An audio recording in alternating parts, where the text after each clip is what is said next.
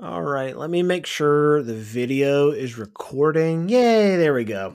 Uh, w- welcome to Ben and Walker Movie Show. I am your co host, Ben Davis. I'm, of course, joined by my uh, other co host, Walker Holt. And we're excited to have a conversation with you about one of our favorite things in the world movies. Uh, if this is your first time being here with us, welcome. We're, we're so glad to have you here. And while you're here, be sure to smash that subscribe button so you can stay up to date with all our latest content. Uh, and leave a like because that that helps us out a great deal and it helps drive people to our show and it would absolutely mean a lot to to both of us. Uh, this week's episode is is is different from our two previous entries, uh, but very familiar familiar to those who who have been following uh, me before Walker and I came uh, on board together. This is the show that really really started it all with with me podcasting about movies where we pick a movie to discuss, usually a movie that is celebrating anniversary of some kind, one that has like a sequel, a prequel, spinoff coming out, one that we really want to discuss a celeb or celebrate an actor or director, or one where it's celebrating a, hol- a holiday, like coming up with Halloween. Um, and just do a deep dive on that film where we discuss how we felt about it when we first saw it compared to now. We go over the Rotten Tomatoes score, get into some fun facts, which is, by the way, a a section that is should be totally taken seriously. kidding, obviously, and wrap up the show by giving out awards to our favorite scenes, our least favorite scenes, best performance, the Does This Make Sense award, which again, totally taken seriously. Um, and finally wrap it up with the MVP of the movie. Uh, now that we got that out of the way, Walker, how you doing today, buddy? I'm good, man. I'm good. It's good to be here. We had a big storm come through eastern North Carolina this weekend, and it was not not a hurricane, but but kind of a tropical storm. So um, we're glad to get through that. No damage, no no harms. Um, all good. I uh, was able to keep my tee time this morning on uh, Sunday morning Ooh. when we're recording this. I uh, How's that swing treating you? Oh man, ah, it's a bad, it's a stupid sport. I I do not like it. um, I it's so hard. I, I, I keep talking about this every week. If you listened last week, you heard about my my woes with it. I I stopped keeping score around the fifth hole today because I was already at you know six hundred. Um, so I I I hate it. I I, I, I almost you're better than me. I uh, I'm gonna need to I don't know. I, I it's everything I can do to keep it together out there. It's driving me insane. I'm terrible at it. How are you doing? How's your weekend going? Not bad, man. Not bad. Uh, for those listening, and I'm going to apologize in advance. I am a little under the weather.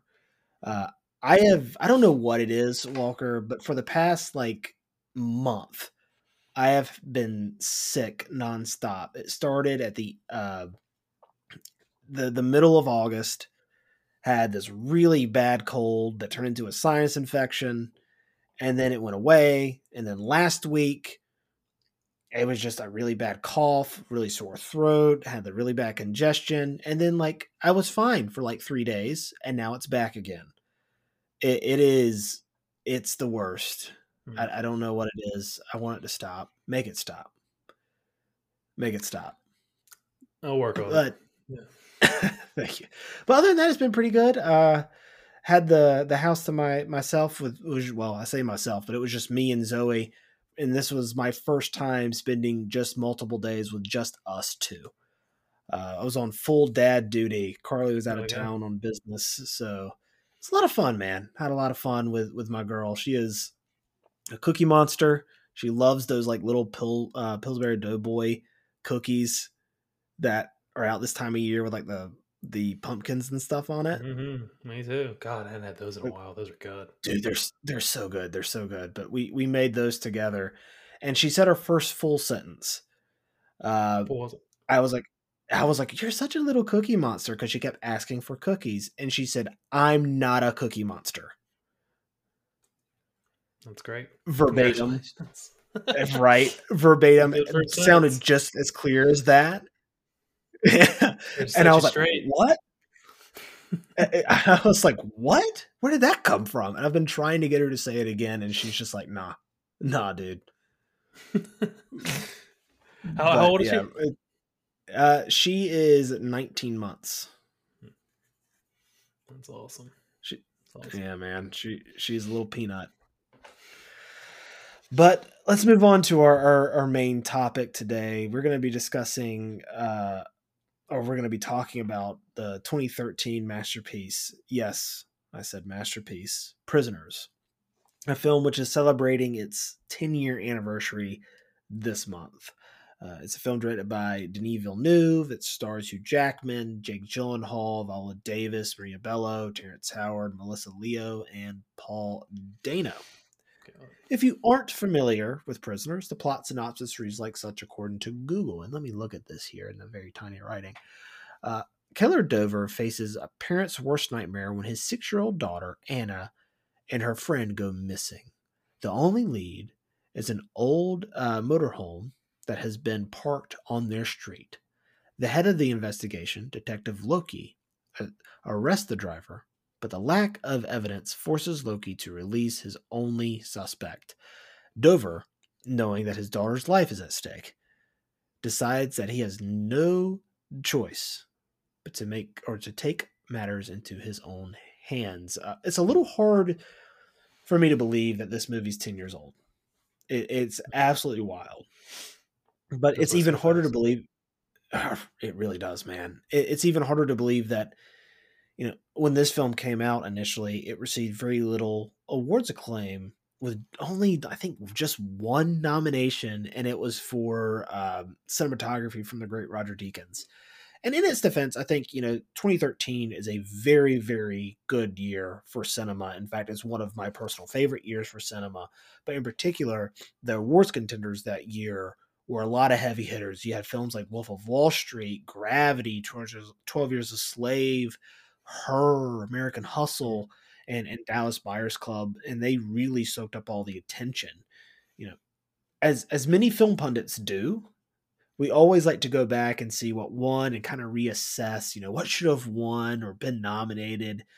And I see prisoners on an awful lot of people's list looking back at 2013 in film. So Walker, when was the the first time you saw Prisoners, and how does it compare to how you feel about it now?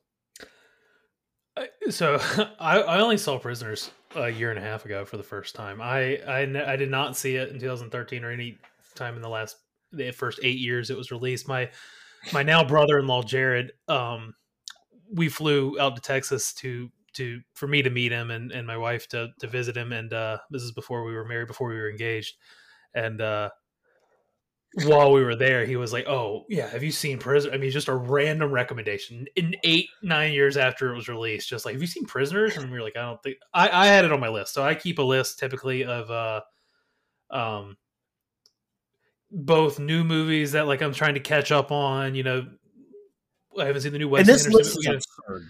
I've seen yeah, this list. It's absurd. Yeah, maybe we'll release it one day. um, just but it also has has parts of like classic movies. Those like the movies that every time I say I haven't seen them, people are like, "You haven't seen Point Break?" And it's like, uh, "I'm sorry, no, I haven't seen it."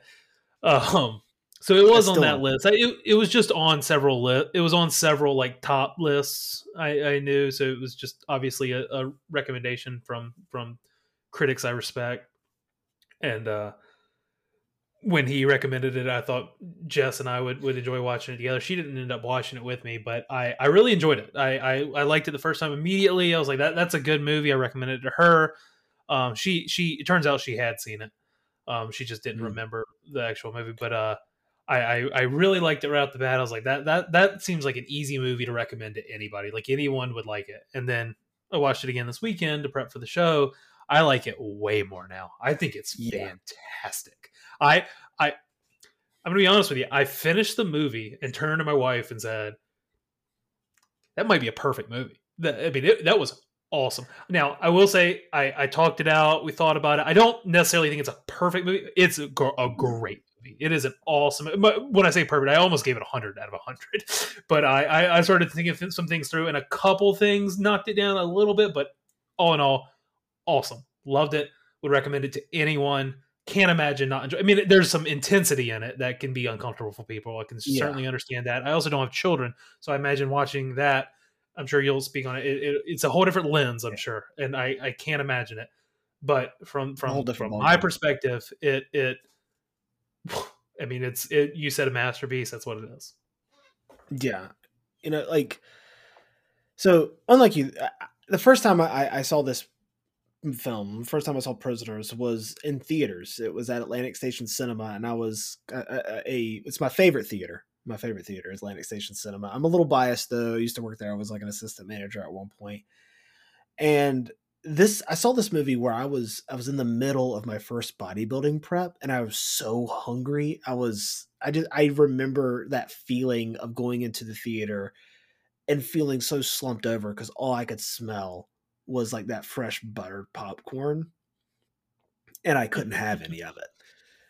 And it was the worst. It was the it was the worst, especially because I worked there. So it was the worst. It was like torture, its own form of torture. Um, and I just that's just a memory that that sticks into my my brain. But I remember trying to really hard to to go see this, but I missed it for like the first two weeks it was out, and finally, like on a random Tuesday afternoon, I I, I finally got around to seeing it, and I was completely floored by it. You know, like I, I found it incredibly haunting. I found it moving.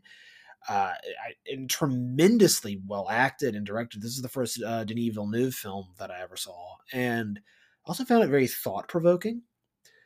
Uh, if I re- remember correctly, I think I, I I had this as my my third favorite film of, of 2013. I think Man of Steel was number one, Wolf of Wall Street was two, this was three.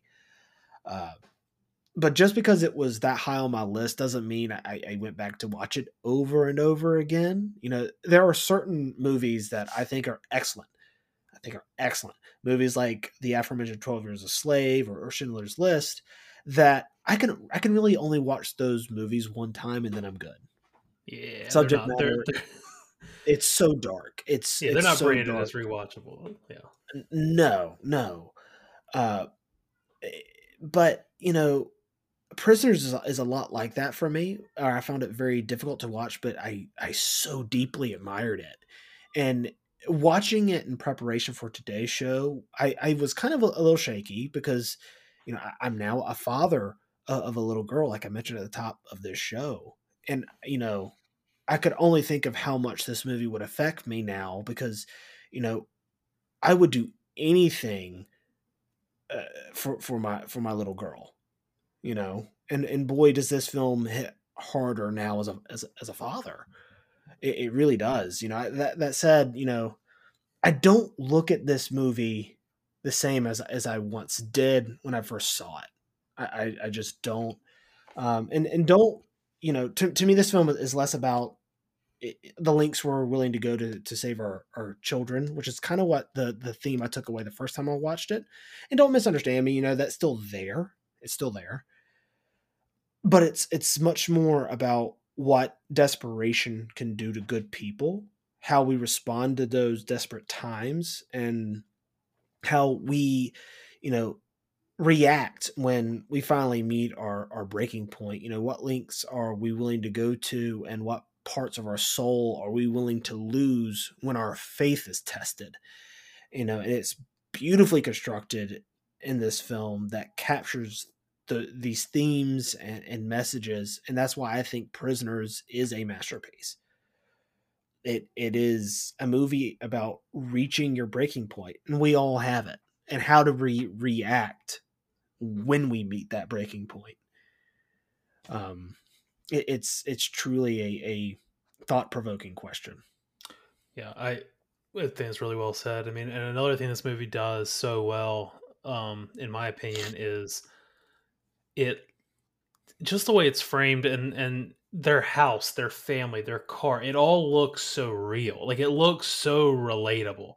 And then Yeah. we're gonna get into some scenes that that that it's just chilling how it how it plays out and it fe- it's it somehow it I, don't have children and it, it still somehow makes you feel like it's like almost happening to you in the movie. I mean it it, it and you can just you- and it's hard to I mean I mean you know it provoked an hour and a half of conversation last night after the, we finished the movie. I mean, we talked and talked and like, oh, I mean, well, you're not thinking about this, you know, do you, you know, you're giving this person too much credit. You're not giving, you're not being, you're not cutting this person enough slack for what they're going through. You don't understand. And it just, it, it it's very thought provoking. Um, in a great movie, to have a conversation about. It. The, the thing is, it's easy to sit there and pick apart how these people are reacting, right? Like, oh, why are you doing that? But like, unless you are in it, it's it it it's it's much more difficult. You don't know unless you are in those situations how you will react, you know. And mm-hmm. you you really leave this movie, and it's you know I always say movies are the greatest teacher of, of empathy, and this is one of those films where you know, there's a lot of finger pointing in this movie, and I think when people get desperate and they're looking for some someone or something to blame, and sometimes the only people to blame in this movie are the kidnappers or kidnapper. Yeah, yeah. I mean, it's eh, yeah. I mean, it, they obviously touch on it throughout the entire movie, and and you can't. And and I love how they they show different reactions. Like Hugh Jackman mm-hmm. um, reacted differently than his wife reacted, and and they reacted differently than Terrence Howard, Viola Davis. You know, like everyone had different reactions and approached it differently, and then even a step further gave in and then pulled back. But Viola encouraged. I mean, it just like it, it, it and it's fun. It's in, not fun. I mean, it's actually not fun at all. But it's interesting to like take each of these people, and I don't blame one of them. I think all of them reacted. They're all doing what they think is way. best. Yeah, yeah, they're all doing yeah. what they think is best. And yeah. I mean, it's easy to take ourselves out of that situation and go, well, obviously, Detective Loki is clearly the one who's not giving in to, and he does sometimes, and we'll, we'll get to it, uh, I'm sure, a little bit later, but he doesn't really he tries his best not to reach that breaking point. And how does he react when he does reach that breaking point? Um he's really and the it, only one that that doesn't really really reach a breaking point. Really. Yeah i mean kind of i mean honestly and i was gonna say just kind of on a similar note is is this movie doesn't work without incredible performances either. I mean, they no. they sell it to you from from minute one till the end. I mean, th- th- it is chock full of of of great acting and direction. Yeah, yeah. This this movie is exceptionally well directed, well acted. It, it's it's a wonderful movie, and you know the general consensus of this movie, going ahead to a Rotten Tomato score, it sits at 81%, with the consensus being Prisoners has an emotional complexity uh, and sense of dread that makes for an absorbing and disturbing viewing. And that's true. Like, there is a lot of disturbing things in this movie. There's a lot of complexity to this movie. Like, look, I, I don't think Keller is a bad guy. That whole speech that Maria Bello gives to Detective Loki at the end of the movie, he's not a bad guy, but he got pushed and he was a desperate father trying to save his daughter. You know, I just said I would do anything to save my daughter. You know, what would you do? And you have that one piece of thread that he pulls onto, that one sliver of hope of they only cried when I stopped or, or stopped playing or when I left or whatever he says.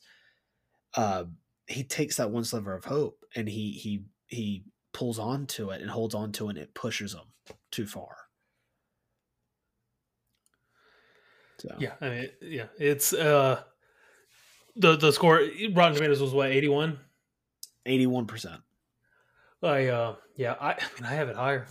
I have it. I have it. Yeah. I have it high. I I uh, I, mean, I told you how my knee jerk reaction after the movie. I, mean, I was really impressed by it. I uh, I mean, I have it in the nineties. I, I I don't exactly. I mean, probably ninety two. I think 92 out of 100. I mean, I, I really, really, really like the movie. It was. I would have this. I would have this around a 97. Yeah, I mean, I think that's a fair score. I think that's a fair score. Yeah. I think. It, I think it's it's it's it's an elite movie. Um, it's it's suspenseful, it's thrilling. The mystery works well. I loved, and honestly, I liked it more on second view when I knew the ending because Yeah. being able to see these clues laid out throughout and and and and you know sprinkled in, it's done so well. I love the like Done masterfully. Yeah. yeah, and Jess Jess had seen it, like I said, but she hadn't seen it in a long time. She couldn't remember how it ended, and uh, and there was even scenes that like I was kind of like I started to catch on because I could remember how they were how, for example, like the um the the Barry's mom when she's watching the tape of Barry on his Yeah. big wheel when she's young, and and it- just when I saw that scene this time, it was like I don't. It just resonated a lot more with me. I, it, it, I, I thinking about the RV in front of that. We're going to talk about stuff soon, but it, it, I, I've got it higher. I think the suspense was incredible. The mystery was awesome. The clues sprinkled in. It was thrilling. It was intense. It was, it was heartbreaking. It was messy. It wasn't, it wasn't clean. I mean, it, it, it, it, Yeah. it wasn't tied up like a. Well, like I, mean, said, it's it's complex. It's complex, and that's that's you know, in my example of, of Hugh Jackman not being a bad guy, but being pushed to a breaking point and giving into his dark side because of where he was as a character. And every single character has that amount of complexity, whether it's the the son, um, played by Dylan Marone, Dylan Mar- I think it's Dylan Maroney, Moretti, or Dylan Minette, Dylan Minette, Minette, or Minette. something. Yeah, Manette, Dylan Manetti, I don't, yeah, but thirteen. Re- yeah, Yeah, 13 Reasons Why. He's been a teenager in a lot of movies. Um, but it, the emotional complexity stretches amongst all the characters, and they all have different points of view. And that's why it makes this movie very interesting because on each watch, again, this movie's not very rewatchable, but on each watch, you can put yourself in someone else's shoes and relate to it. Again, movies are the greatest teacher of empathy, and that's, you know, why this movie to me is so good is because every character has layers to them where you understand why they are doing what they are doing and sometimes you agree and sometimes you're like you know what like if i were in that situation would i react differently you know hopefully we never Um, know. yeah And, uh, I, I, mean, I, I think, I mean, you know, obviously we know how how the movie ends, kind of, um, or we know what we know. And my guess is, um, if you ask Keller Dover, um, you tell him how it's going to play out. My guess is he does the same thing again. My yeah guess is he doesn't play it much differently. Maybe one or two My- little different things, but he, but I, my guess is he. I mean, he he he. I mean, he's doing what he's got to do. In his opinion, I mean, in his thought, he's doing what he thinks is right because he feels like his hands are tied, and if he doesn't do it, who will? yeah Um, well and then also like if he doesn't do it if he doesn't do that the case is gonna play out the exact same way i think I, I I think but we talked about it last doing- night. Yeah, I am trying But- to if if when when because there's because he goes over to to the aunt's house once he find. I don't know. I don't know. You think? It, do you think it would? I think eventually the truth will come out. Um, I, I think eventually Detective Loki would have would have figured it out. Um, He's never lost. Sure. Yeah. Um, he's never lost, and he doesn't lose.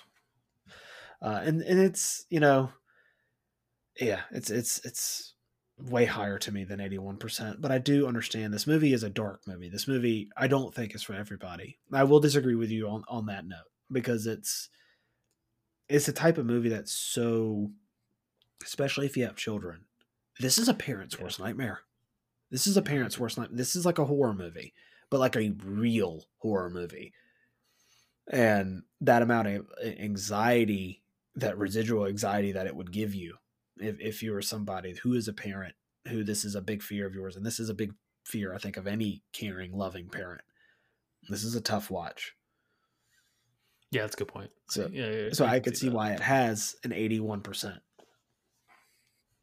Even though I, Yeah, I makes sense. 97, 98, you know, for me. but let's move into some fun facts, or you know, as fun as they could be for this this messed up movie.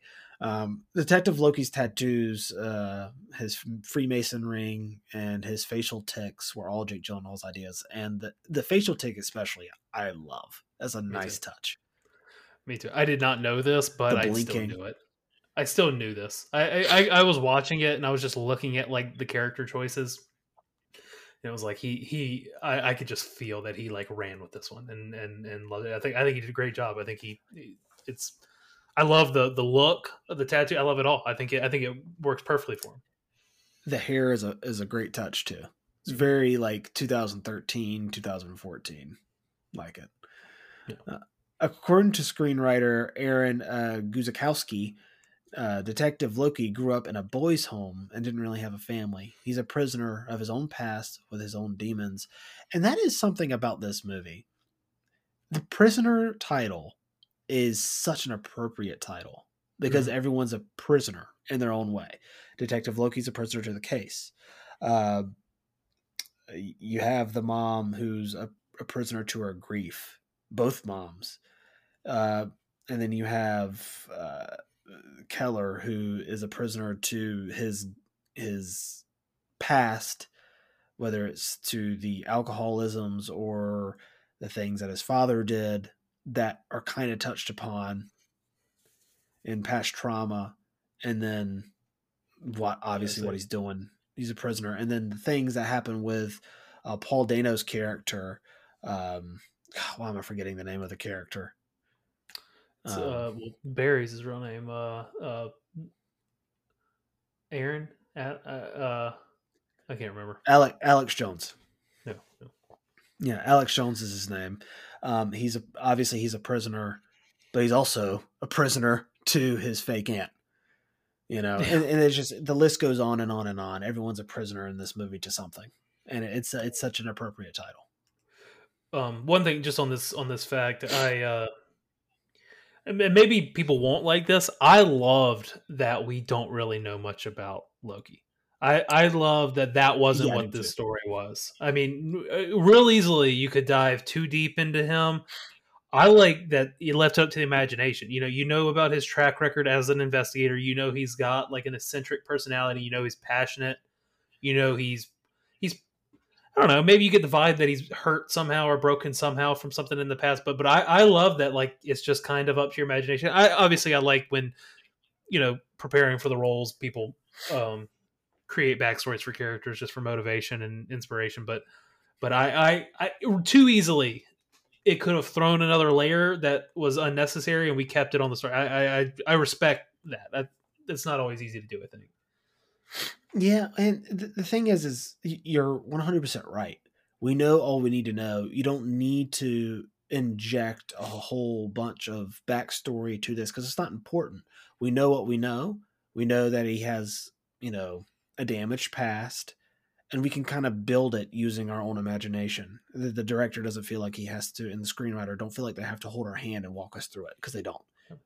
You know, You're just gonna save it for the prequel, twenty twenty Oh, six. God. Uh, please no. Uh, to prepare for his role as Detective Loki, Jake Gyllenhaal watched hundred hours of police interrogation footage. I can see that. Yeah, He yeah. looks I very mean, he- convincing in the. I've never been interrogated by police, but he looks pretty convincing. Yeah, he's. Uh, he. I consider Jake Gyllenhaal elite. I think he's. I think he's next level. I mean, he he's He's elite. he's he impressed me many many many times watching this movie. Um, and yeah, I I it's it shows that he he did his research for this role. Yeah. Uh, Ryan Gosling auditioned for the role of Detective Loki, which later went to Jake Gyllenhaal, a frequent collaborator of director Denis Villeneuve, and a friendly professional rival of Gosling's, being that they often audition for the same roles. Vanille or Vanille, Villeneuve and Gosling would finally get their chance to work together in Blade Runner 2049. And similar to Jake Gyllenhaal, I think Ryan Gosling is elite I agree. because of their their they're somehow both underrated and properly rated in the sense that you talk to anyone, they're like, "Oh yeah, we love Jake Gyllenhaal, we love Ryan Gosling," but like, I don't think we appreciate what they do as actors enough. how versatile they are. They're both funny. They're both charming. They're both uh, can be dark. They both can be action heroes. They both can do heavy drama. They can do very serious. They're if, if you want to look at the wide range, uh, look at Jake Gyllenhaal in Okja, Mhm. and then look at him in this. It's so different, so different. And then look at Ryan Gosling and something like Blade Runner twenty forty nine, and then Barbie Yeah. and Nice Guys. Yeah. I mean they're they're both great. I, I they're both great. I, I agree completely about both of them. Um that said, I I really like Jake Gyllenhaal in this role. I, I it'd be Yep. hard for me to see anyone else. I mean, he he owned this thing from the from the Yeah. look, from the ticks to the act to every. I mean, it. I, I I'm sure Ryan Gosling would have done a fantastic job, and I would be saying the same thing if he was in the movie. But but I I really like Jake in this. Yeah. Plus, I mean, we got to see Denis, Villeneuve work his magic with Ryan Gosling in Blade Runner twenty forty nine, Yeah. which is also another masterpiece. Sure. Is does all Denis Villeneuve do is make great movies? I think that's that's pretty much all he does. Yeah, I mean he he's he's he's underrated. I mean, like, well, he's not under. I mean, I think film people love him. I think film people Yeah. know how how awesome. I mean, I love Arrival. Um, Arrival is amazing. Arrival is amazing. Uh, Blade Runner twenty forty nine is amazing. Yeah, Yeah, I- Dune. yeah. yeah, I mean, so I mean, yeah. I mean, between Blade Runner, Arrival, and Dune, I mean, sci- nobody's doing sci-fi better than Denny. And I, the the issue underrated in terms of he's not a household name. He's not. I mean, I know he's not Steven Spielberg, but like even like, I mean, I'm trying to think of the names that like the just the everyday family knows. And I, and I don't Nolan. mean the the big movie people. I'm talking like I mean just I can just pick a random family like, hey, you know Quentin Tarantino, you know um, Steven Spielberg, you know the Christopher Nolan. I don't know, but it, but I don't think Denny's in that conversation. Not yet, but he will be. Uh, but I yeah, I think uh, yes, I think he's an extremely talented director that that I hope is nowhere near done making No, masterpieces. I, I think he's just getting warmed up. Uh, Leonardo DiCaprio was attached to the project for a long time, but he dropped out. Uh, I wonder what role he would have been played. Yeah, I was gonna. I mean, I love Leo could- too. I mean, Leo's I not underrated. see- Leo's a huge star, but I, I, I, I'm trying to. I could see him playing Loki, but he wouldn't have. There's something about that everyman quality that Jake Gyllenhaal brings to that role, where it seems like a realistic cop. Like I've seen cops that look like that. I say that, but then Leo in The Departed was amazing, so it, it's hard. But I I could not see him being Keller. No, I don't Uh, think. I don't think so. he Uh, couldn't. yeah, Loki would be the answer. raw intensity. Yeah, I mean, I think he could do, um, you know, Birch, the the the Terrence Howard role, but I don't think that would be his role. I think he would, if he was attached to this, he would be. He'd have to be Loki or Keller, and it, between those, he'd be Loki. I think. I think he would do a good job as Loki too. Yeah, I, do Um, too. I could see him in the role. I mean, again, Jake Gyllenhaal owned it, and I'm and and he's sold me on it to where I'm not getting convinced otherwise. But but he, I, I'm sure Leo would would would have done a great job in that role. Yeah, I mean he's he's one of the greatest actors of all time. So. Uh, the first uh, time it was submitted to the MPAA, it received an NC or NC seventeen rating due to its tone and subject matter. The film's torture scenes were later cut by a couple of frames, along with scenes suggesting pedophilia, and it then received an R rating. Um, I could see that because the nature of the film is incredibly dark, and it is alluded to with some of the people that he he and uh, that Detective Loki interrogates. So there's some pedophilia going on. Yeah, yeah, I yeah, I'm sure it was. I mean, it's an intense, it's a intense R. I mean, it's, Yeah. uh, I mean, it's, it's. I mean, I don't. I mean, you know, some things are tangible, some things are countable. How many times they say the F word? How many times? You know, how much nudity's in it? How many seconds of it, or whatever. Some things are a little harder to put a finger on, like gauging Well- the rating on it, but but this is I mean to me I mean just just due to like intensity and like and subject matter, like you said, it's it's just a mature watch. It's not it's not that it it's just it's just it's a mature watch for a mature audience. I mean it it yeah, it's- and it's a it's a different kind of R rating than like Scream Six. You know, a very violent movie, but there's some fun in Scream. Six. He, Right. right. There's some fun in Scream Six. There's no fun in this movie. That there is a realness, a visceralness to it, the nature of it, the subject matter. Uh, I can understand why it would receive an NC-17 rating and then having to cut back on it. I get it. Uh, according to the screenwriter Aaron uh, Guzikowski, the original cut of the film was three hours, which I mean, it's not shy. I mean, it's it's a little shy of that. It's like what two is it 240? It's like two thirty three or something like that. Yeah, Yeah, that's exactly what it is. Yeah. Yeah. That's a lot Oh, I nailed that? Yeah. It's 153 minutes. Yes. Yes. Um. Yeah. I, that's that is yeah that. I could a lot of stuff that they could probably cut out. Probably some of it had to do with the mom. I could see some of it had to, having to do with uh, Dylan Minnette's character. Yeah, yeah. That that would that that that would make sense. A lot more probably with Viola Davis and Terrence Howard, that side of the family, because they don't really spend a lot of time or as much time with them. Yeah, yeah, that's true. That's true. Um, um, there, it's it's it's probably for the best. Not that every I mean Viola Davis is going to steal every uh, you know scene she's ever going to be in ever, but it. I mean, not taking away. I mean, again, this thing is just packed full of It's chock full with great performances. um but it's probably for the. I mean, the the movie again, similar to Loki's backstory, the movie focused on what it needed to focus on, and it told the story the way it. Need, I mean, and it just did such a great job. I mean, I, I whatever they cut, however they left it, I think is it's awesome. I think it's a great a great final product they came up with. Yeah. Yeah, we don't we don't need a longer cut. Um, Mark Wahlberg and Christian Bale were set to star, with Bryan Singer directing, but the two actors opted to make The Fighter instead. Uh, though Wahlberg still received an executive producer credit on this film. Uh, I imagine Christian Bale would have played the father. Mark Wahlberg would have probably played the detective. Yeah, that would Uh, have that that sounds like uh, it works, but thank God they didn't. I mean that. I mean now we got two awesome movies with uh, that one's Yeah. got some all time performances in it too.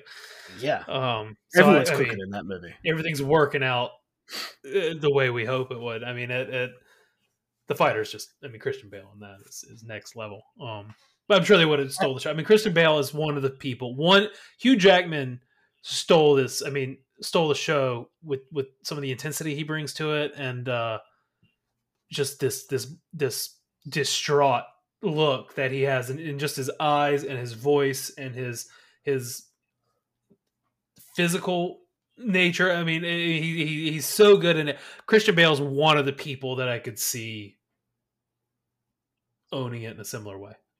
That I could see like um Yeah, having a similar result. That being said, I'm I'm glad. I mean, I'm glad he played the guy from Lowell, Massachusetts, and uh, I forgot his name, Mickey something. I forgot his name, but uh, in the fighter. Uh, but I'm glad he's over there stealing that show and left uh, Hugh Jackman to uh, to Yeah, break see- sinks. God. See, for, for me, like the I could see this cast working. Christian Bale and, and Mark Wahlberg. To me, it's the director. Like, look, Bryan Singer, the person, they've been accused of of, of doing some really bad things. Hmm. Um, and there's plenty of epi- like podcasts and, and YouTube things and articles that you can read up on on that. I, I won't dive into it, but as a director, um, I think he- he's he's to me he's not in the same ballpark as Denis Villeneuve. As a filmmaker, No, you know, X two is very good. X Men: Days of Future Past is is great. Um, I actually like that movie Valkyrie that he did. Obviously, uh, Usual Suspects, uh, X Men, but I, I, yeah, no. I mean, him Denise. But but what about then? what about 10 years ago 12 years ago whenever this was made uh, do you think you would have said the same thing you i mean I, I don't i don't i'm not familiar with denny's i mean i'm looking at his filmography now polytechnique incendies maelstrom and august 32nd on earth I, I haven't seen any of those so i mean this seems to be in my i mean at least in my world denny's breakout this is kind of his coming out party um since then, he's been on banger after banger. Yeah, and we didn't even mention Enemy, which is a very good movie. Or Sicario. I didn't know he. I thought Sicario Taylor Sheridan too. Oh directed God. Sicario. I think he wrote it. Oh, uh, yeah. Wow. I mean, Sicario's great. I mean, that scene on the uh, on the border in the in on the on the high. Oh my god. Yeah, Um, yeah, it's another another movie. But uh, I mean, since since Prisoners, I mean, he has made banger banger. I mean, Prisoners, Enemy, Sicario, Arrival, Blade Runner twenty forty nine, Dune, and then Dune Part Two. I mean, that hopefully that's one, two, three, four, five, six, seven for seven. Hopefully, we'll see with Dune Two. But um, yeah. I mean, I I'm glad that they went. uh, You're right. I mean, a couple years ago, before you know, but before I knew who Denis Villeneuve was, I probably would have trusted Bryan Singer more as a director because, again, I, I've seen more of his work. But remove that, it, it it's clear to me. I think they chose the better director. The better director got the better pro or took took the project and, and ran with it. Yeah. Um, this film earned Roger Deakins his 12th Best Cinematography Oscar nomination. He had received two more nominations before finally winning his first Academy Award on his 15th nomination for Blade Runner 2049, also directed by Denis Villeneuve. yeah, it's beautifully shot, and it's and what's it's always so cool to me. I mean, this movie doesn't. I mean, it, I mean, all movies are better when they're beautifully shot, but this isn't Blade Runner twenty forty nine. Blade Runner twenty forty nine like needs to be awesomely shot. You know what I mean? This doesn't necessarily need that much like talent in that department. And, but I love the shot with um Well, where he's in the box with the eyeball, um like with the light. yeah. I, I love. To me, it's the shot of all the tr- all the trees, and then of course the we'll talk about it later, but the the car sequence Mm-hmm. when Oh, yeah. gets in the car, it's beautifully shot. Um, there's something like they're two different differently shot movies. This this film is shot very intimately, very slowly, very methodically. There's not a shot that is misplaced, and that's not to say that there is a shot misplaced in 2049. There isn't, but that's much more like cinematic as opposed to in, in big, larger than life, as opposed to this, which is much more intimate. At least I think. No, I, yeah, I agree, and I and I don't mean uh, to discount the work on it. I just mean like it. It's just not when I think of prisoners, like beautiful shots. It, it's not what comes to mind for you know what I mean. And, and theoretically, twenty forty nine that could be what comes to mind first for me. You know what I mean? How how these beautiful wide angles Yeah. and like you know like it's just certain movies like that's the star of the show. In certain movies, I I, I it might or might not be, but the, I mean it's it's it's it's fucking it's beautifully shot. Yeah. Um, completely agree. Beautifully shot film. I love. It's gonna sound weird, but I love the way that it captures all like the pine trees and stuff. Yeah, well, the, I like the when they the one that goes through the windshield, and even when they, I like the scenes in the garage when they're going through the RV and Mhm. breaking it down. The wide angle shot of like a Loki like squatting down, I, and it just stays on the same camera angle for a long time. I, I love stuff like that. I do too. Uh, last fun fact we'll get here to, or get here, is the original script was set in the suburbs of Boston, but was later changed to the suburbs of Philadelphia and was shot all in Georgia. And you could definitely tell it has that like like I mentioned the pine trees. Yeah. It it has that southern feel because it pine trees. It does, and maybe that's what I liked so much about it because I, you know, I mentioned earlier it felt so relatable, like their houses, their family, their their. Um, It looked like our neighborhood that we grew car. Right. It just looks like what I consider real life. It looks like everyday life for me, and that's what's so creepy about it. Is um, some other guy. I mean, you know, the, anything shot in the southeast is is really interesting to me. You know, like the Danny McBride guys that shoot a lot down mm-hmm. here, and the and it's just Los Angeles and New York and stuff are represented so much in cinema and in film that it's it's it's a different vibe. Um, I think we mentioned a little bit when we talked about Magic Mike. Um, I think that was shot between South Carolina and Florida, and then things like that when we talked about yeah. it with Jess on the podcast. Something about being filmed around here has this like relatability to me that like resonates so much that makes it feel I don't know, it just makes it feel more realistic to me. And not that not that the, the stuff in LA and New York and the big metropolitan areas aren't um realistic or anything. It's just these feel more like home to me and that just adds another know. layer to it. Yeah, yeah. It just adds another layer so, of relatability, another layer of like it hits closer to home, literally. Yeah. And I think that's again that's what makes this story so relatable and feel so real is because it like you said and you put so so uh, eloquently uh, it it just feels relatable because we grew up around it. Um and, and that's just that's that's just how it feels. Feels very very relatable because of pine trees in the south. All right, well, let's go ahead and move on to our award section, and we're going to start off with the best scenes and moments. The slow realization that the girls have been kidnapped.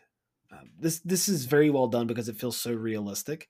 I just love how it's not it's not this big dramatic thing with you know this like big loud score coming over, but rather this very realistic approach. It feels very intimate, like we were talking about with cinematography. It feels very like visceral and like, oh shit, you know, like this is Agreed. This is.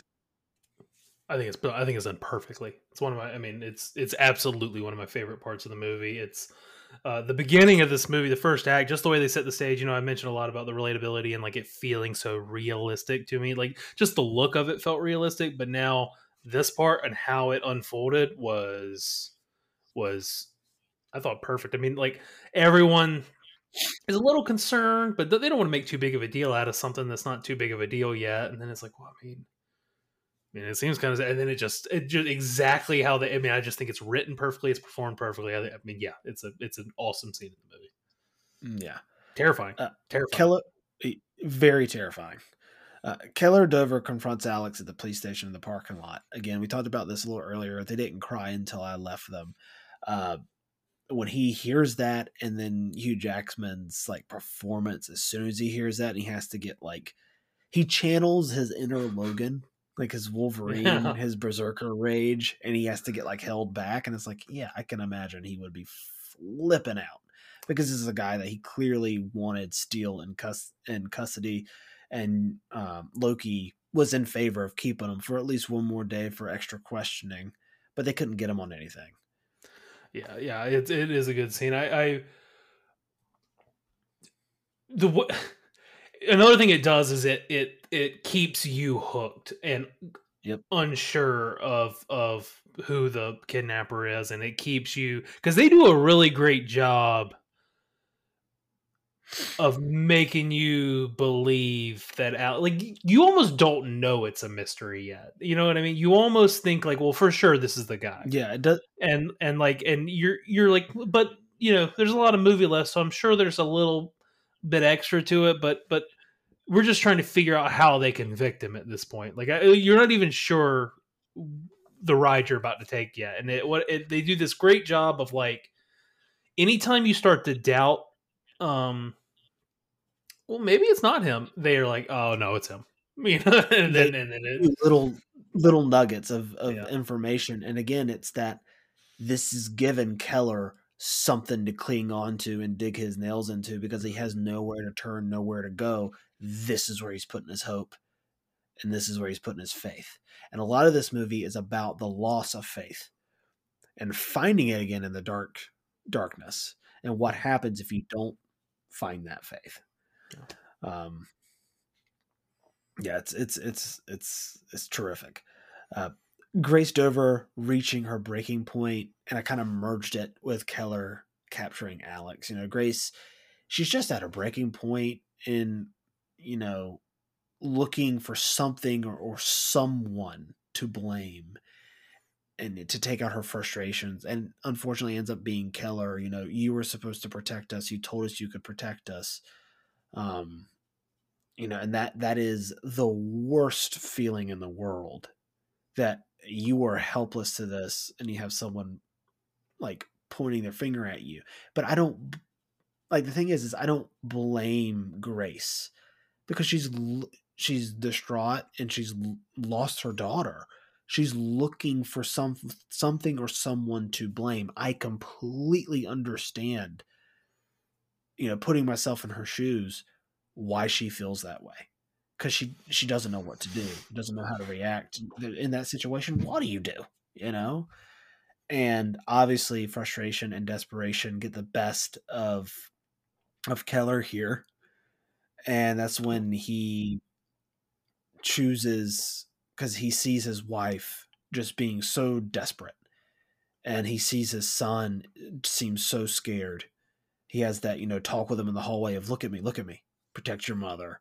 You know, I'm going to go help the police. But he's really mulling over what he's about to do. And that's when he goes and he captures Alex um, off of that one bit of hope with that line of they didn't cry until I left them. So he is convinced that he knows more. Uh, so in his mind, he's doing the right thing because you got you know as a father you do anything to protect your children, and in in, in, his head he's he's justified in doing what he's doing especially after he takes the dog lifts the dog up by the collar and looks at him you know that's again little details where you're like okay maybe.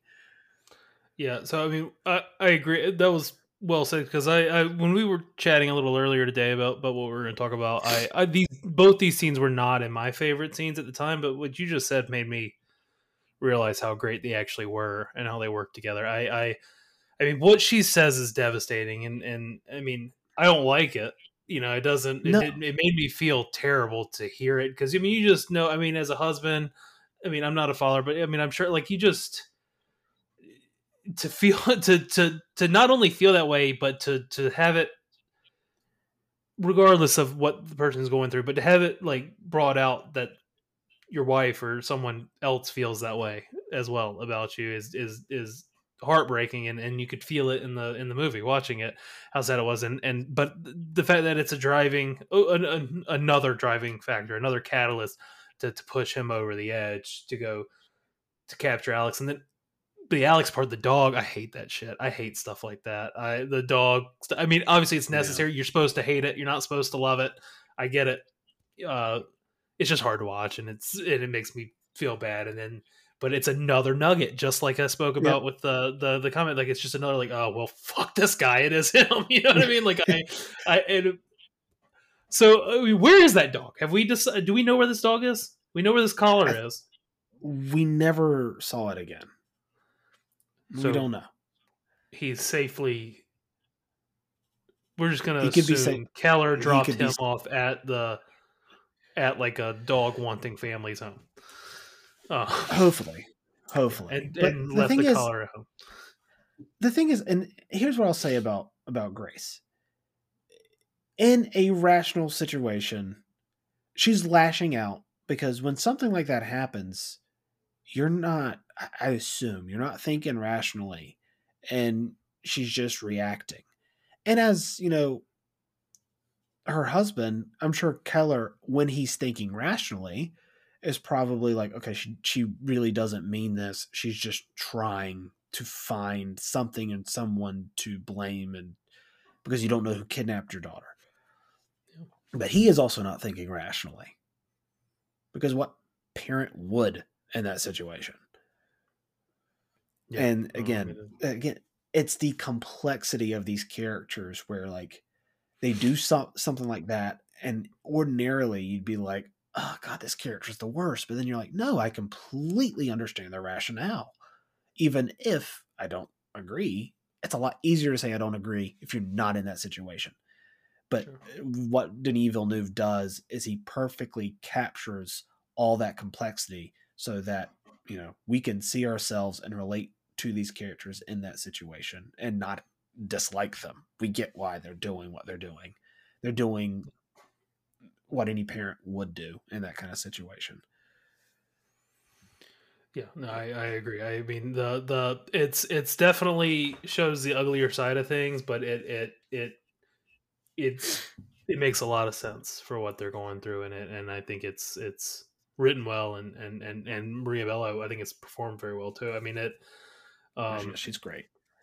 Um, yeah, I think I mean it's two two devastated, heartbroken, and broken in general parents um, reacting the only way they know how, whether it's right or wrong.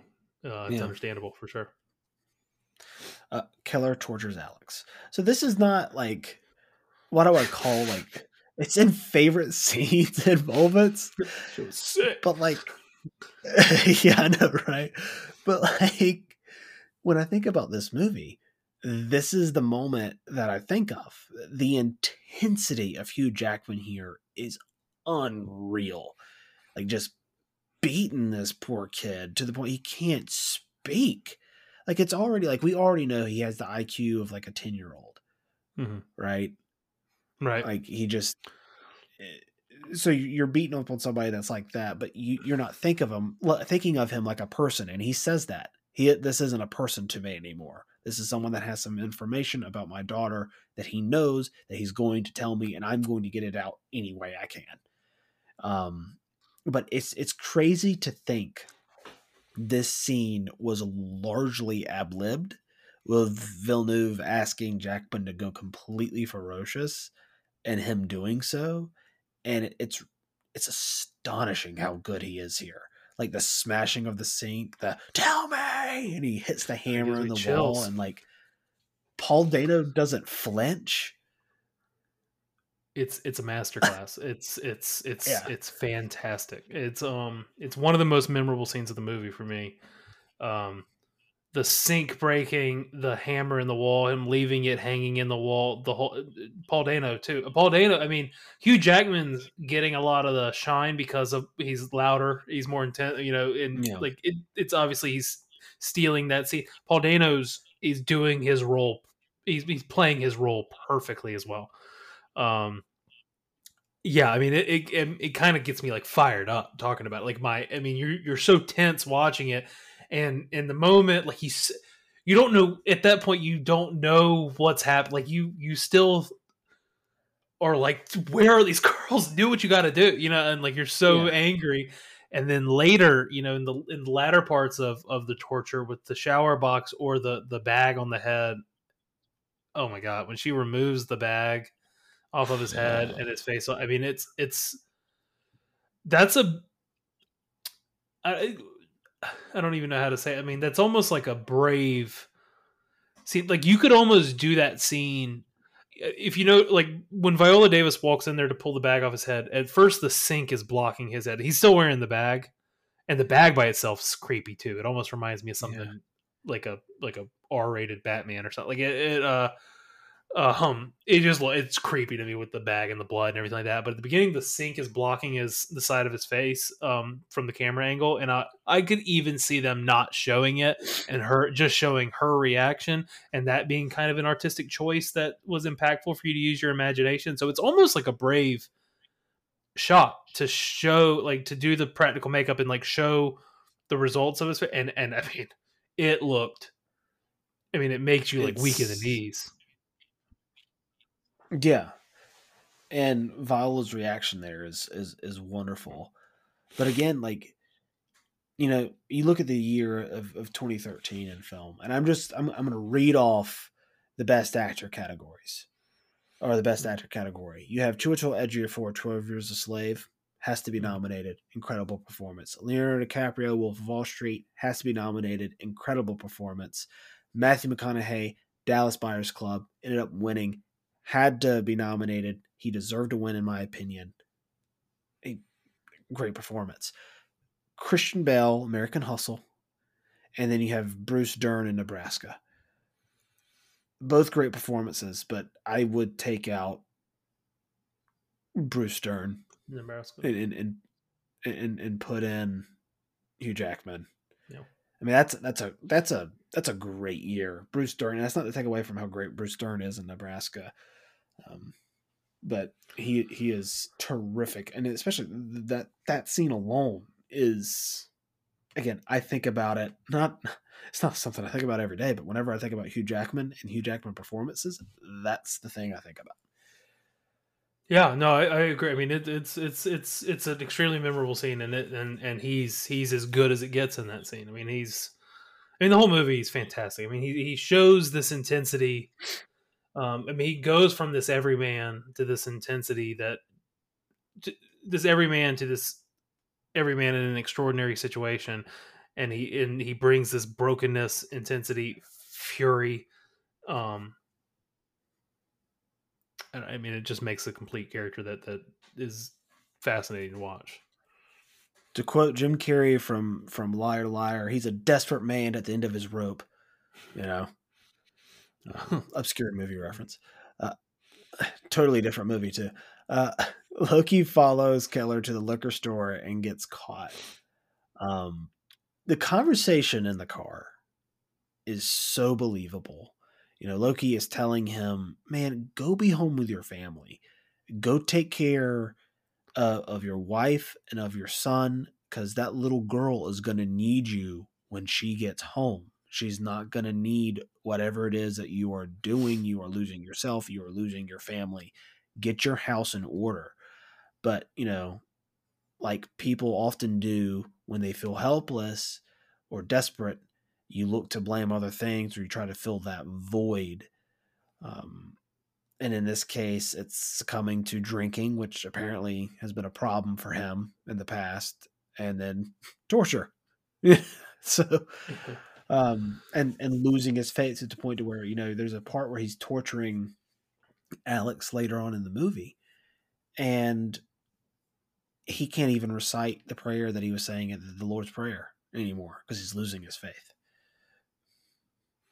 Yeah, and and, and what's the line? Um, forgive those who trespass against it because he can't forgive. I mean, he he's yeah. I don't know. I mean, I want I that they, it's like the title prisoners. I mean, you can take it. I, I, that was noticeable to me that the the prayer um getting held up on the trespassing forgive those trespassing instances because I, I I was trying to decide in the moment is he is he getting held up because he's never going to be able to forgive uh, Paul Dano, if he's talking about him or whoever is guilty, or is he concerned that I think, his, I think he's never going to be able to be forgiven for for what he's doing, especially if I mean it's just a deep kind of moment that I I uh, it was a really nice touch.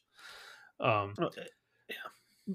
Oh, but I, I like the conversation as well. It aged well too. I mean, because it, it really comes full circle at the end. You know, I think about when when when Hugh Jackman's wife is is talking to Loki in the uh, hospital room. Um, and you can just kind of feel. I mean, when he's like, "Yeah, I'll probably go to jail. I'll I'll, I'll try to find. I think I'll find him." Um, I don't know. It's not like he's excited. He knows. He he feels just like we do. He understands what happened and why it happened.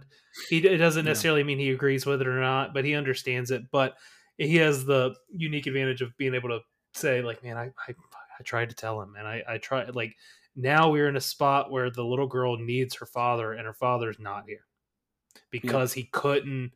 And I'm not saying again, I'm not saying right or wrong. I, I, you can't know until you're in this spot, but because he could not, like, whatever he needed to do, he couldn't do it. He couldn't resist what he thought he had to do, and and maybe because of that, Maybe, maybe not. I mean, that's a different discussion. Maybe that because of that his daughter's found, but definitely because of that his her daughter is not with her father anymore. His daughter's not with her father anymore. Yeah. Um, so that I mean, it's just a deep. I mean, it's a big blow.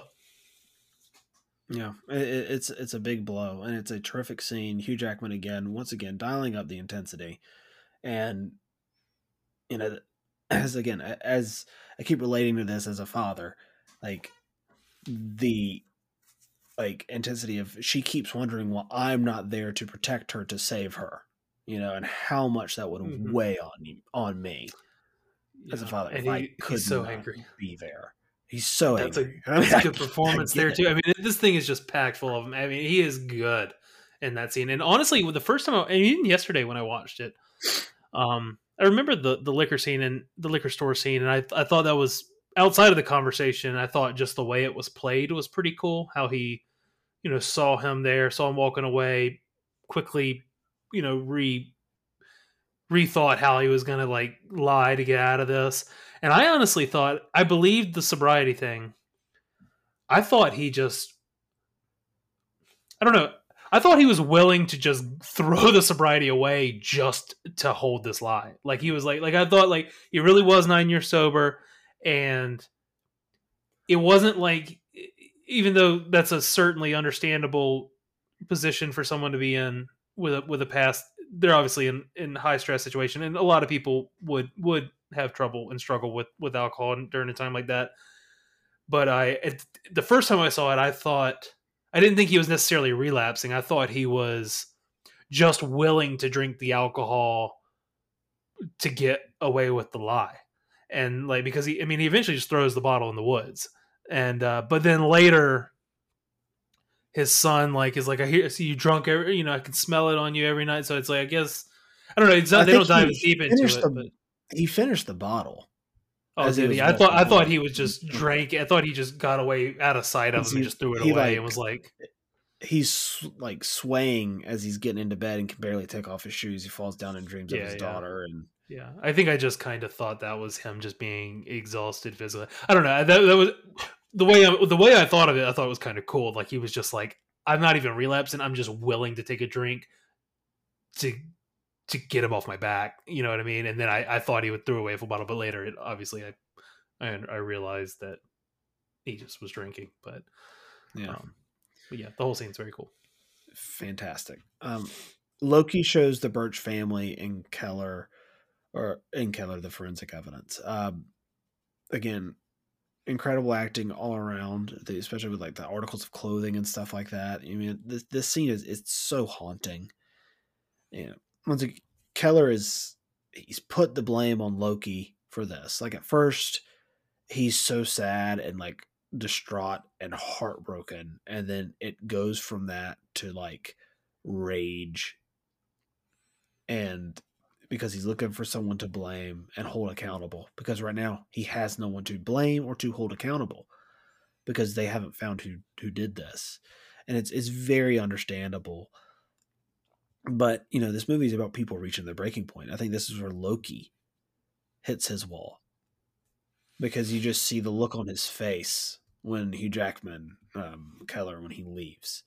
He's just sitting there at the desk with his head slumped, like blaming himself yeah. No, I mean the scene and even the scene before that, just the just the showing the clothes or mm-hmm. going through the photos is such a suspenseful. I mean, not I mean, I guess I don't know what I expected to happen the first time I saw it, but just imagining yourself in those shoes just flipping these cards over one by one and, and I love just the small details that they throw in like a pair of blank like plain white socks that he's like I, I don't know that maybe you know and like like and like I don't know, that could be you know just like just a, a sense of instability in how sure we are until we are sure. And I mean the the I mean it's just a heart wrenching scene, and and and I know unfortunately people you know go through that that similar experience far too often, but it, it's it's just seeing it uh, play out like that on screen is is uh is, is hard to watch. Yeah, it's like a knot in my stomach when I watch it. Um, Loki loses his fam or loses his cool, and Bob Taylor commits suicide. Um, this is the frustration point for Loki, man, where he finally loses his cool and he just goes crazy on Bob Taylor because he he's he's never lost a case. He's obsessed. He's a prisoner to the case, if you will. Um, has to be pulled off of him, but during the scuffle, gets that gets a gun. There's a gun, I guess, that gets taken away from one of the officers, and the guy just blows his head off, and you see the reaction again. Jake, Hugh Jackman is incredible in this movie. Jake Gyllenhaal is also incredible in this movie for a different reason. It's the subtlety in the performance and the way that he realizes his mistake has been what might have cost theoretically what might have cost him finding out where the girls are because at this point they think that he's guilty, not realizing that it's pig blood. He's pig's blood. He's a copycat. He was um, kidnapped by these people when he was younger, and it just affected him strongly. And Um, Yeah. yeah. That that scene, you you you you almost took the words out of my mouth. The subtlety. I mean, just I mean, obviously, when he comes to the realization of of everything that this affects and and has has possibly ruined, but even just the instant reaction, like just Mhm. the f- startled look, it's such a quick. It's such a quick scene. Like not the just the the facial expression, the noise he makes. I and I and I don't know how. What's wild is like a two second shot of of Jake Gyllenhaal after he, after Bob kills himself yeah, and he was tells them was, to, like, was go yeah, get to get- Ian." yeah what yeah and he and he just kind of like is scared and sad and unco- doesn't know what to happen. It's so crazy to me that a two second shot of him was like one of the best performance pieces of the movie to me. I mean, it, the reaction he was able to muster up was real. I mean, it, Yeah. it looked real. I mean, it, it was. I don't even know how you would do it. That that's the kind of thing. I mean, that's why I'm talking about him being elite. I mean, he. I don't know how you can you can. I don't know how you can perform that and not just actually experience it. It's it's it's it, it was obviously resonated with me a lot. Just that you know the clip. I mean, you know that just it's that shot. Yeah, it's really great. It's great. He's great through the whole movie, but that just really just it just uh, it's hard. It just turned real. Yeah. Loki smashes his desk and notices the necklace and the maze connection. You know, we've all been there where we we've just we we've hit a wall. Uh not necessarily in his shoes, but we've all been there where we we are just so frustrated. Um I just again one of those shots that I always remember from this movie is him picking up the keyboard and just smashing it on the desk in frustration and then noticing on the floor again this movie's about like gaining hope and someone like loki gaining hope and seeing that little connection with the maze pendant across um matching what uh bob this is bob yeah bob taylor drew and Did you notice the necklace the first time you saw it on him? Like the ne- the necklace, um, on the body in the basement of the priest's house. I uh, I noticed that like they, the necklace was just like it just felt like an obvious kind of the second it time was just I watched noticeable. It it, was just, and I, I, I, and then uh, when I saw the mazes on Bob's walls and the ones that he was drawing in the interrogation room and stuff, I, I, I like, I don't know. I, I just the scene is is unbelievable. I mean, it's really it's it's a great way to segue into like kind of the final act of the movie of like of of of, of solving everything. Um, and and it's a great turning point for Loki at his lowest. Um, really, and it's obviously well performed as is the rest of the movie. But um, I just I don't know. I felt like I figured it out before Loki. and I was excited. Like I was kind of like I, I like noticed the necklace on the guy, and then when he was drawing the mail, I was like, "That's the same as the guy in the basement." And Yeah. uh, so that was, but yeah, it was a great scene. Yeah, it really was, man. Um, Keller goes to confront Holly Jones, realizing it was her all along. You know, on, on second viewing, th- this was clear set up from the get go with that one shot of the toy uh, RV rolling right Mhm. to her. Right Yeah. in, in, camera view, it's a Denis little- Villeneuve's way of telling us, you know, subtly that's her. But the first time I saw it, I really didn't expect it. Like it, it caught me off guard. Um, and her reasoning for doing this to all the children that she's done it to, her and her, her and her husband, is quite chilling. The fact that her and her husband lost their child to cancer, were devout Christians, all of a sudden succumbed to losing their faith and made it their personal mission to quote punish God by killing these innocent children. It's just so haunting. It's chilling. It's dark. And in this sequence, though, like the, the you hear that when she shoots Hugh Jackman in the leg after making him drink the stuff and puts him in the uh, little holding cell that she has. It's quite literally, it, it's it's Keller descending into his own personal hell. He's gonna die down there. He he just got told his daughter's gonna be thrown down there to him, which is so messed up. And then he yeah. sees the whistle and he's able to say the prayer again because he's at this point he's at his the worst of the worst. And i think he's starting to realize the the error of his ways and how he's gone about doing everything. I mean he's able to recite that prayer again in his darkest moment which is hopeful but also it's a very dark scene. Yeah. I'm i'm bumping it up to a 95 you're bumping it up to a 95. yeah, I mean it's it's just a it's a great movie. It um, is. and just and your description of that was was was it helped me up. Uh, yeah, I mean the scene's incredible. I mean it, it's just an all time intense. Uh, I mean the the the two liter bottle of whatever the hell's in that thing was hard to watch, and then you think about the kids, why and you you just saw in uh I forgot the Birch's Joy, the the little girl, um, Terrence Howard's yeah. little girl. Uh, she gets out. She has like a flashback, and you see this bottle, and, and then you see it again, and you start thinking about the kids and like this. Hugh Jackman's a big man, you know, drinking this thing, and and it's like oh, these little girls. I, I don't know, it just it just makes it so icky, and I and I and and yeah, the whole scene's great. I mean, it's it's great. Yeah, and then and then the car that that I don't is it a Camaro or a Trans Am or something whatever car is parked over the thing. I feel like that's that came up. You know, Den- Denny again at the, beginning, I believe. With like, you, I mean, they talked oh, about like it's for sale if you want it, and I feel like there was also like other shots of it, kind of that were slightly prolonged if you were to rewatch and like notice. Um, mm-hmm. so there was a lot of like little kind of tips and nods at it. Um,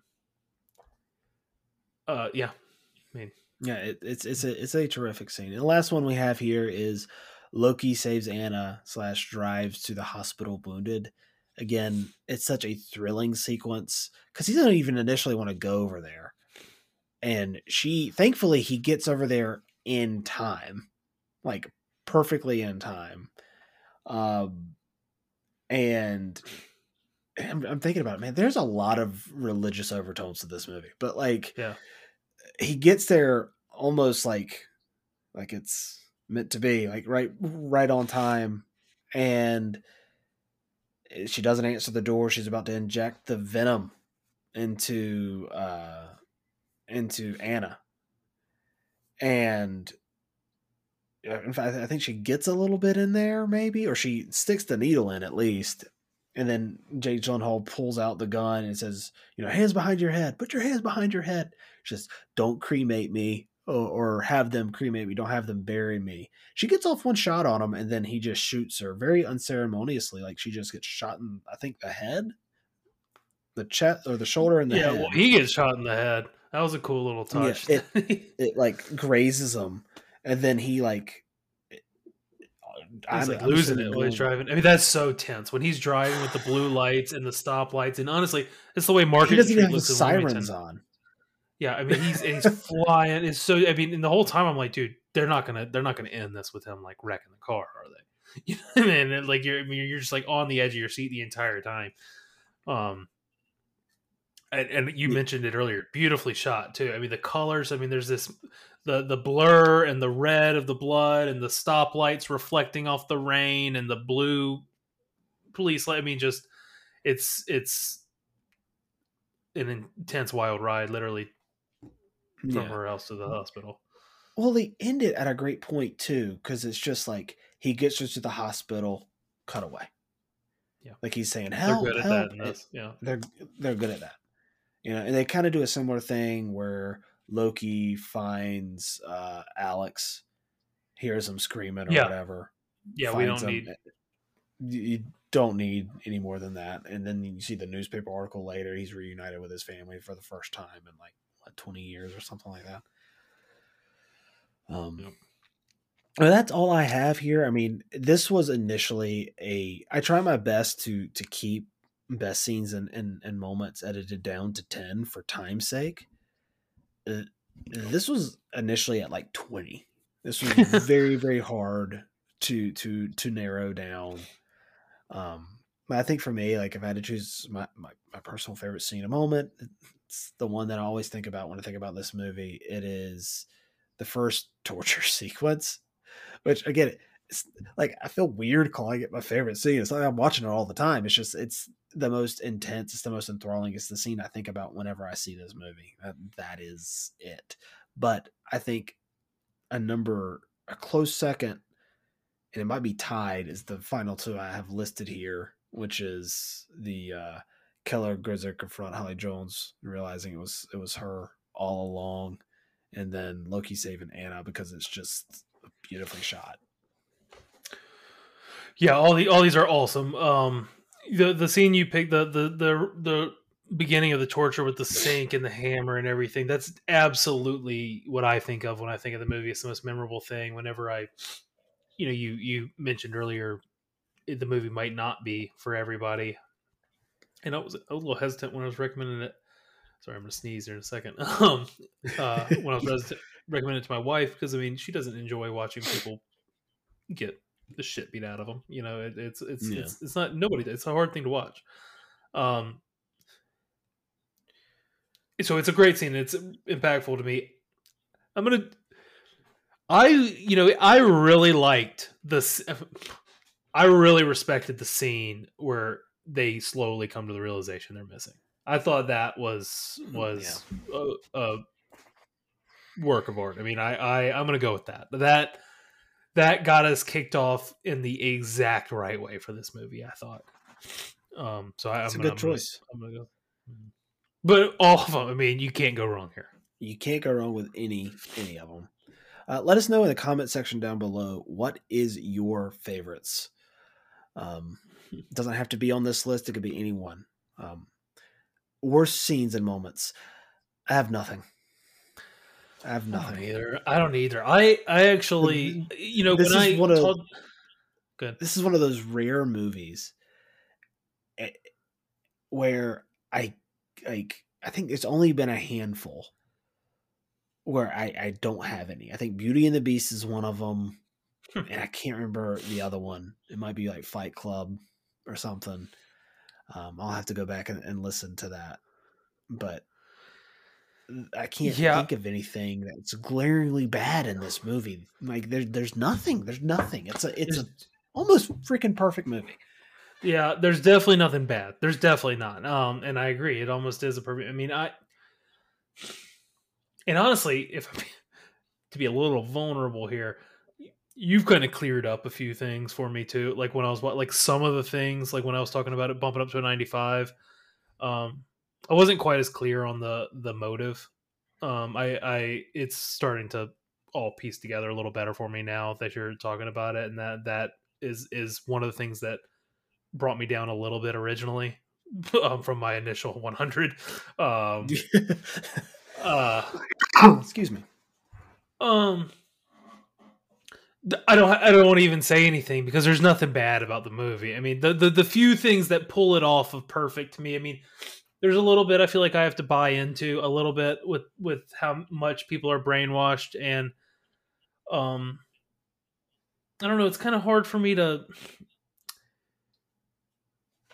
I, again, I, I don't want to say it's not. I, it doesn't take anything away from the movie from me, except for maybe makes it not 100. Is like I'm shocked he didn't eventually just talk. He got he got beat up so bad. Like he didn't spill spill anything. He did know, and like, and I and it's kind of hard for me to believe that he, you know. People are like, but people are. Tra- I mean, Navy SEALs might be trained to withstand torture like that, but like, a guy that's, you know, it's just that's a little bit like you have to like buy into it a little bit, and that pulled it down. He's probably terrified though. Yeah, I know. It's just he really got beat bad, and like Yeah. I, I like. It's hard for me to like.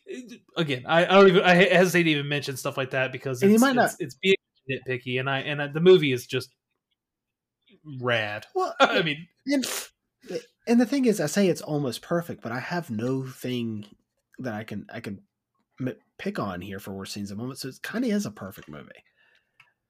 It it it, it, it truly is. Like it, that's why you're at a 97, 98, and I'm at a 95. I mean, it's it's just an awesome movie. Yeah, yeah. Um, best performance. I think Hugh Jackman wins this one for me, just by a tiny bit. I know. I yeah, me too. I mean, me too. He's he's Hugh Jackman's the, the answer. I agree. I, I think he's the best performance. I mean, I mean, obviously Jake Gyllenhaal. I mean, the whole movie. Viola Davis is in this movie. She, you can't Yeah. you can't not discuss her. I, I Hugh Jackman, Viola Davis, um, Jake Gyllenhaal. They're all Paul Dano. Firing on Paul Dano. I mean, is he him and Evan yeah. Peters are never going to get another date again in their life? They're just the cre- I mean, they just play creepy. Well, Paul Dano Uh, has switched it up recently. He played Uh, Fabelmans, he was good in too. yeah, the Fabelmans. He played such a wonderful uh dad in that. Yeah. And then of course he's in The Riddler, he was very uh, normal Money. and not creepy. he's dumb money. oh yeah, he's out. he's exploding kitten. I forgot the guy's name. Roaring kitten. I, I don't roaring, remember his handle. roaring kitten, I believe. Um, Yeah. yeah, I haven't seen that yet. But is that out yet? It's not not out yet. I think it. Well, I think in select cities it is, and then it's hopefully my theater will get it. It's currently not showing that it will be here. I think, uh, at least I hope it comes here. Yeah. Um, well, he's the reason that movie. I think we talked about it one one of the weeks on the show that like that's. I was interested in that topic when it happened, and I the movie aspect of it is a is a little bit like roll my eyes at it kind of when I hear that they're making the movie. But when Paul Dano's attached to it, I'm gonna I'm gonna I'm gonna get into it and I'm gonna see it and I'm gonna be excited to see it. Yeah, he uh, he's always throwing ninety eight miles an hour. You know, he he's he's always ten or one hundred and ten, whatever you want to call it. Um, Yeah. But Hugh Jackman but- is is is my number one. Is my Yeah, best same here. And let us know, guys, once again in the comment section down below, what is your favorite performance in this movie? Same goes for worst scenes and moments. Um, maybe there's some stuff in there that doesn't quite necessarily work for you. Uh, I would be glad to hear what those are. Uh, moving on to Does This Make Sense award, which again is kind of a fun category. It's not supposed to be taken that seriously. Uh, do deer hunters usually kill doe? Um, in my experience, no, and that kind of rhymed. But like, in, in my experience, that is that's not the case. Mm. Um, Uh, I don't. know. Usually I've never been usually hunting. Have you ever been hunting? I've never been hunting. Like once or twice when, or a couple times actually, when I was a a, a, a little kid, I used to go hunting with my my grandfather, but I, I never shot anything. Yeah, I mean Um, we're in the minority from Wilson, North Carolina. I mean that was a, a Mm. hot place to hunt. Uh, Yeah. I just googled it. Uh, I just said, "Can you hunt female deer in Pennsylvania?" And it says, "When the Pennsylvania hunting season, wait, the regular firearm season to hunt both buck and doe in Pennsylvania is November 26th to December 10th. So it looks like there's about two weeks you can do it." Yeah. Okay. That makes sense. I mean, I just, in my experience, I think you can, but a lot of hunters do not because it's what keeps. Yeah. Yeah. I think a lot of places you can't. I think you're right though. I think that does sound familiar. I think I think it probably has to do with population, just like uh Yeah. Minetti says. Yeah. Uh, why didn't Keller have his gun like physically on him when he confronted Holly Jones? He just had it. Like I, I guess he's probably thinking to himself, like he he had it in the bag. He's thinking to himself, probably like, well, she's an old lady. I can physically intimidate her. Yeah, you know that kind of you know underestimating her. um though that scene I, I enjoyed that scene a lot. I mean obviously it's important to it, but it Yeah, he I guess it, he got I guess when it when he gets when she points the gun at him, it's kind of like, what was what was your plan? but maybe his plan, maybe he. Well, no, I was gonna say maybe he didn't expect her to catch on so fast, but he, I think he kind of like says it when he's not facing her. He's facing away from her though, and he Mm. says like, I forgot what he says, but he says, Yeah, If I'm him, I'm not turning my back away from her. Yeah, but yeah, and then once once you know, once he has the gun pointed, obviously having a gun pointed at you, regardless of how mad you are, there's only so much you can do. But she she uses that the the daughter card. She I mean she she uses that to like be like that's your ticket to see her, and it's like I mean now it's like the gun's almost irrelevant. Like he's just gonna uh, he's gonna do anything he can. I mean he's he's still the same broken man that he's been for the last two hours and thirty three minutes. Yeah. But I, I do have a question too. He's a, I mean, Hugh Jackman's a big man. Mhm. Did he not Yeah. think to like, she's old. I'm gonna throw something this way and then dodge that way and then try to get her. I mean, life probably doesn't. Real life doesn't work that way. I'm not someone you should probably take advice from. when it comes to having a gun pointed at you, I've never had a gun pointed at me, but um, Right. like why didn't like those like did that those thoughts Why didn't he really just not put his in? claws through the through through her head?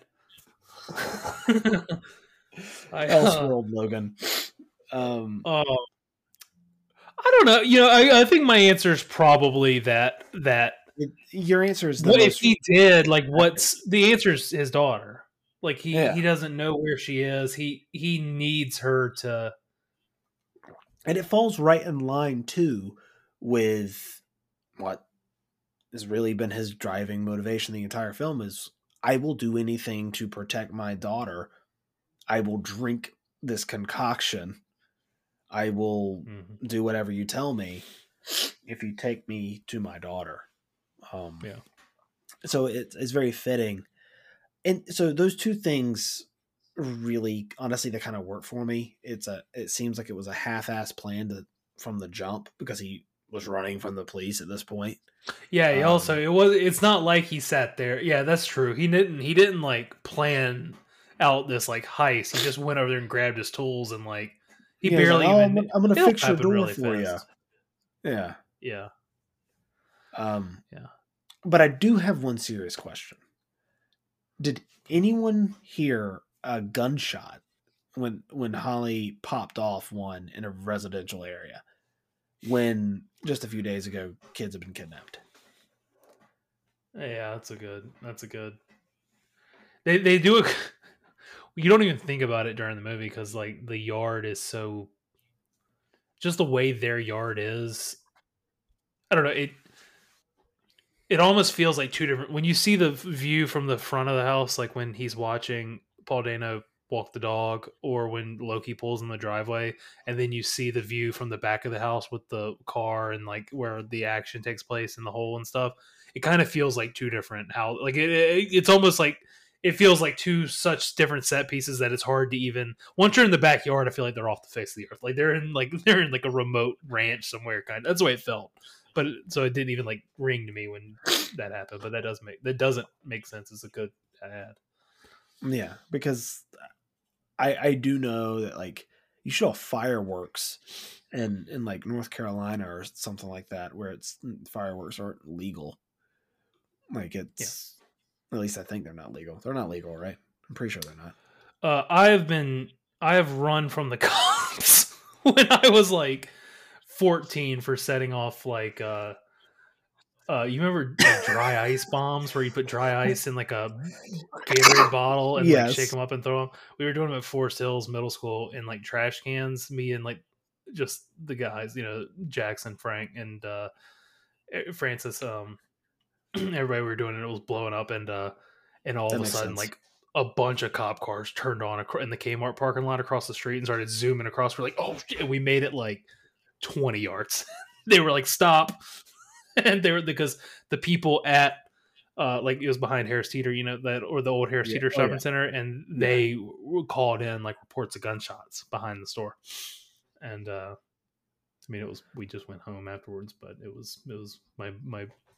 I don't even know what your question was anymore, but that just reminded me of it. You almost shit your pants in that moment. Yeah, yeah, yeah.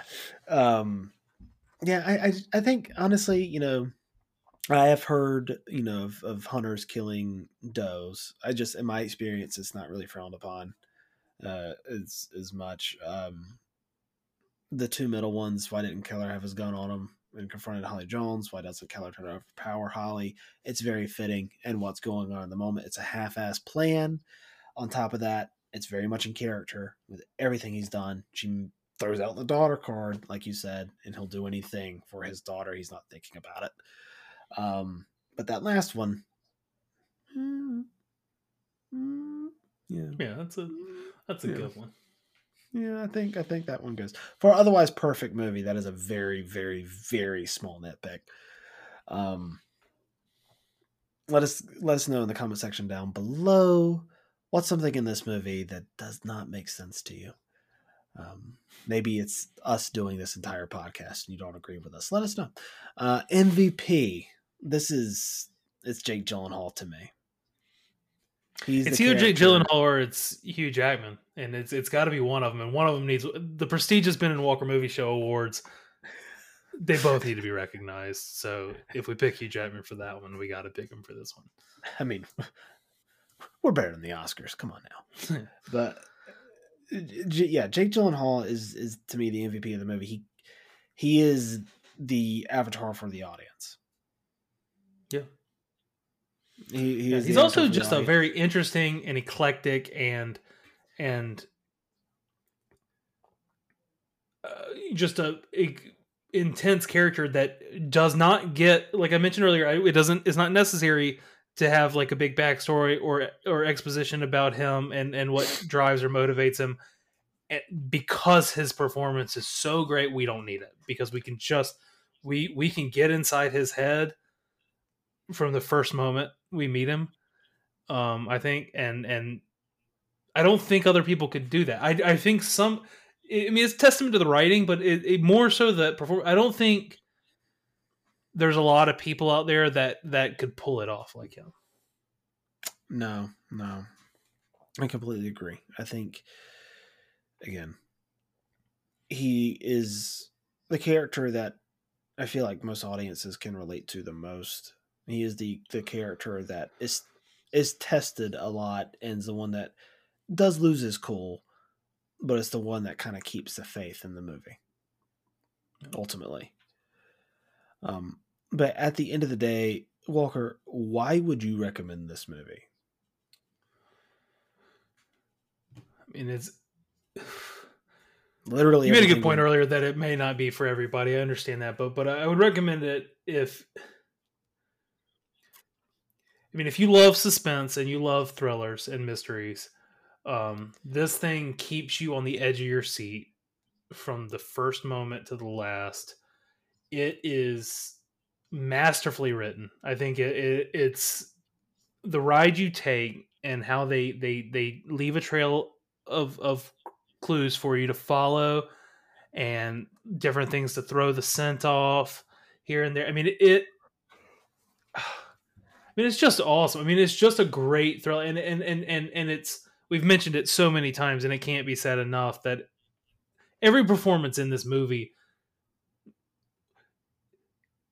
I mean, this thing's it's just a plus in writing, a plus in acting, and and and when you get the two of those together, it and especially in an intense subject matter like this, it is so thought provoking, conversational. I mean, I I I think this movie's just a fantastic movie that I, I I highly recommend to a lot of people. I do understand what you mentioned earlier that it may not be for the like hundred percent of people, but it if I think it is for someone, it feels like the easiest recommendation in the world. Kind of, it just feels like if I if I think it's the right match, I think you're gonna really love it.